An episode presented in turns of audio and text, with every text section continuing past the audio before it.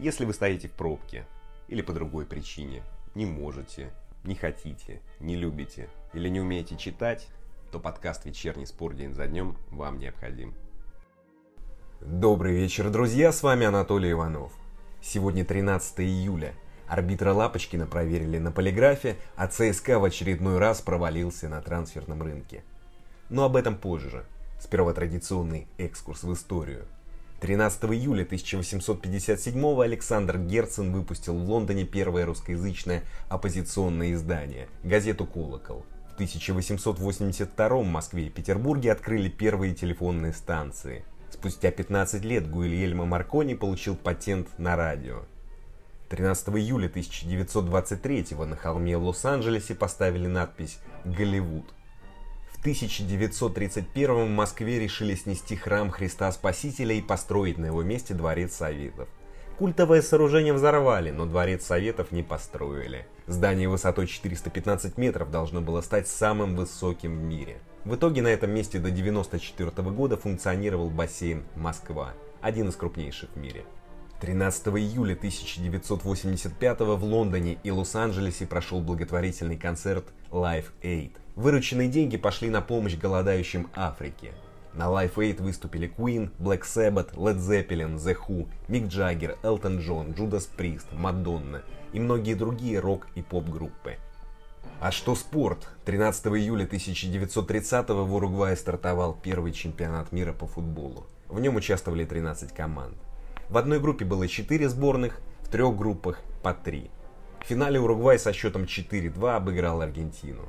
31 августа 2010 в возрасте 100 лет умер последний участник финала, аргентинский нападающий Франсиско Веральо. Ну ладно, перехожу к новостной части. Вот что будет в этом выпуске. Медведев назвал слухом информацию об интересе «Зенита» к Ловрену. Адольфо Гайч не перейдет в ЦСКА. Карпин назвал чемпионат России ненормальным. Его слова рассмотрят на заседании комитета по этике. У представителя Уфы диагностировали COVID-19. Арбитра Лапочкина проверили на детекторе лжи. Газизов не обсуждал с Бердыевым работу в «Спартаке».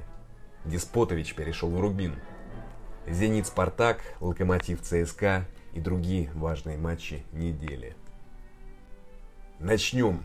Александр Медведев процитировал поговорку, ответив на вопрос о трансфере защитника Ливерпуля Дэна Ловрена. Медведев сказал «Эрспорту», слухами земля полнится. Да, так и сказал. И был таков. Вчера в BBC сообщили о том, что 31-летний хорватский центральный защитник может разорвать действующий до 2021 года контракт и перейти в «Зенит» свободным агентом. По данным «Спортэкспресса», в «Зените» готовы предложить Ловрену зарплату 2,5 миллиона евро в год с бонусами в контракте по схеме 2+1. Но если верить английским СМИ, боссы Ливерпуля хотят продлить контракт с вице-чемпионом мира. В этом сезоне защитник сыграл в 10 матчах АПЛ и отдал результативную передачу. На чемпионате мира в России Ловрен сыграл во всех матчах, в том числе 90 минут в финале против Франции. Что ж, друзья, противоречивая информация про противоречивого игрока. Он называл себя лучшим защитником мира. И есть шанс, что после Ливерпуля он не воспримет РПЛ всерьез. Судите сами, 31 год, желание заработать, да и возможное продление контракта смущает. В общем, сомнительный трансфер. Лучше бы «Зениту» купить у Марселя 23-летнего хорвата Дужи Чалету Цара. Немного докинуть Вилаш Боушу за содействие и получить молодого и прогрессирующего защитника.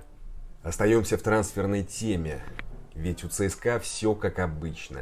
Агент Адольфа Гайча заявил о том, что его клиент 100% не перейдет в ЦСКА.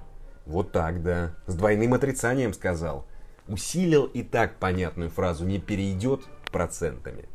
По словам агента, они отклонили предложение ЦСКА и работают над другими вариантами.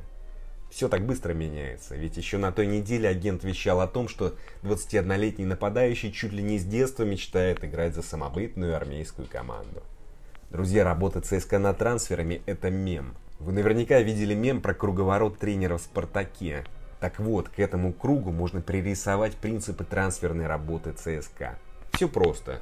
Первый шаг – клуб интересуется. Второй – заинтересованный игрок. Третий – он уже летит в Москву. Но в последний момент все срывается. А может, ЦСКА думает, что так и устроена трансферная работа? Что главное – вести переговоры, а результат не так важен. Но, друзья, если кроме шуток, то заполучить Гайча было сложно. У него 3 агента. Порой и с одним очень сложно договориться, а тут их 3. И каждый жаждет обогатиться. Идем дальше. Очередной скандал с российской футбольной этикой. Главный тренер Ростова Валерий Карпин назвал РПЛ ненормальным чемпионатом. За это он теперь может поплатиться. Его слова рассмотрят на заседании комитета по этике. Вот эти слова. Оренбург и Ростов оказались самыми потерпевшими командами из-за ситуации с коронавирусом. Процитирую Бышевца. Нет предела человеческой мерзости. Мерзости и подлости. Раньше был Росгострах чемпионат России, а сейчас Роспотребнадзор чемпионат России. Кто договорился с Роспотребнадзором, а кто не смог договориться. Кто скрыл больных, а кто не скрыл. Кого закрыли на карантин, а кого не закрыли. Это ненормальный чемпионат России. И об этом говорят во всем мире, сказал Карпин. Что ж, Вилаш Боаш назвал РПЛ чемпионатом Мутко, Карпин – Роспотребнадзор чемпионатом России. Но, друзья, разве по существу он не прав? Я не раз говорил об этом, цитировал «Скотный двор» Орвелла. У нас получается, что позволено одним в российском футболе, не позволено другим. Да и в целом в РФ. Так что слова Карпина понять можно, понять его возмущение. А еще на заседании обсудят поведение Василия Кикнадзе и Александра Медведева. Оба вели себя не как руководители футбольных клубов, а как шестиклассники. Гендир «Локомотива» показал средний палец болельщику, а гендир «Зенита» плоско пошутил про «Спартак» и видео со Змуном и Дзюбой. А возмущение Карпина понять можно, тем более, что у неназванного сотрудника Уфы обнаружили COVID-19. Об этом сообщили в пресс-службе РПЛ. Вот как гласит сообщение. По последним данным, один представитель Уфы сдал положительный тест на коронавирус. Региональное управление Роспотребнадзора установило, что заболевший ни с кем не контактировал и предписал ему нахождение на карантине. Сотрудники и игроки Уфы сдали очередные тесты на коронавирус и ждут результатов. В остальных клубах новых заболевших нет, указано в сообщении. Друзья, нет никаких уточнений в сообщении. Какой-то неназванный сотрудник, какой-то коронавирус. Ну расскажите, какой именно сотрудник, какой именно коронавирус? Если анализ стал неожиданностью, то почему он ни с кем не контактировал? Он не работал, что ли? И об этом не знали в клубе? Или знали об этом? В Уфе в очередной раз что-то скрывают и на это не обращают внимания. А что с информацией о 5 заболевших в команде? Вот «Динамо» играла с основным составом, Уфа играла. Оренбург же получил техническое поражение, а Ростов играл молодежью. Поэтому в очередной раз повторю, что возмущение Карпина логично. Идем дальше. Петербургского арбитра Сергея Лапочкина проверили на детекторе лжи. СМИ писали о том, что Лапочкина заподозрили в игре в букмекерских конторах. Но проверка связана не с этим, а с якобы предвзятым судейством матча «Спартак-Локомотив». Правда это или нет, не знаю. Об этом сообщил Нобель Арустамян. Он написал в телеграм-канале. Как мне стало известно, судья Сергей Лапочкин сегодня прошел проверку на детекторе лжи. Недавно сообщалось о том, что арбитр может быть причастен к игре на тотализаторе, однако тест не связан с этими подозрениями. Расследование в отношении Лапочкина проводит РФС, его инициатор, председатель судейского комитета Ашот Хачатурянц. Вопросы к Сергею возникли по итогам матча «Спартак-Локомотив». Тогда Доменико Тедеско возмущался судейством и конкретно назначенным пенальти за фол Умярова и неназначенным ворота «Локомотива». Лапочкина подозревает в предвзятом судействе, но какие-то якобы совершенные им ставки в Латвии отношения к полиграфу не имеют, написал Рустамян. Как-то, друзья, много скандалов в последнее время, даже для скандального российского футбола. Что ж, ждем результатов полиграфа. Идем дальше. Генеральный директор Шамиль Газизов опроверг факт встречи с Курбаном Бердыевым в Сочи. В СМИ писали о том, что Бердыев приехал на матч Сочи-Спартак. И после него беседовал с Газизовым о работе в «Спартаке». Опровержение Газизова понятно и логично, даже если он и обсуждал что-то с Бердыевым. Разве стал бы генеральный директор подтверждать факт переговоров с другим тренером, пока не уволен нынешний тренер? Полагаю, что Газизов мог обсудить эту тему. Почему нет? Но смущает один факт. В 2016-м Федун вел переговоры с Бердыевым, но потом тренера попробовал перехватить «Локомотив». И, конечно же, это не понравилось Федуну. И, как сообщили в издании «Бизнес онлайн», Леонид Арнольдович отправил Курбану Бикеевичу СМС. Короткое, с одним словом. Словом «мудак».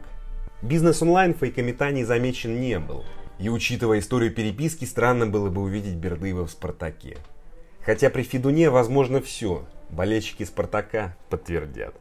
Идем дальше. 28-летний нападающий Джордж Деспотович перешел в Рубин, сообщили в Спортэкспрессе. По их данным, официально о трансфере объявят в ближайшие дни. В инстаграме Деспотович опубликовал фотографию, на которой радостно что-то подписывает. Он написал: «Все написано на лице. Россия, мы снова увидимся». Предыдущим клубом серба был Оренбург. В 20 матчах РПЛ он забил 8 мячей. Что ж, хороший трансфер для Рубина, но Деспотович мог бы усилить клуб и покруче. Например, ЦСКА. И непонятно, почему они не попытались его подписать. Ах да, друзья, извините, я забыл. Ведь для ЦСКА главное вести переговоры. Результат не важен. Теперь напомню о главных матчах недели. 29-й тур РПЛ, среда, 15 июля. 16:00 Крылья Советов Краснодар и Урал Арсенал. 18:00 Спартак Ахмат. 20:30 Зенит Оренбург. Четверг, 16 июля. 18:00 Рубин Ростов и Уфа Динамо. 20:30 Тамбов Сочи и битва за Лигу чемпионов Локомотив ЦСКА. В воскресенье 19 июля пройдет полуфинал Кубка России Зенит Спартак. Но о нем мы поговорим в пятницу. На этом все, друзья, спасибо. Встретимся в пятницу 17 июля. А теперь немного Моцарта.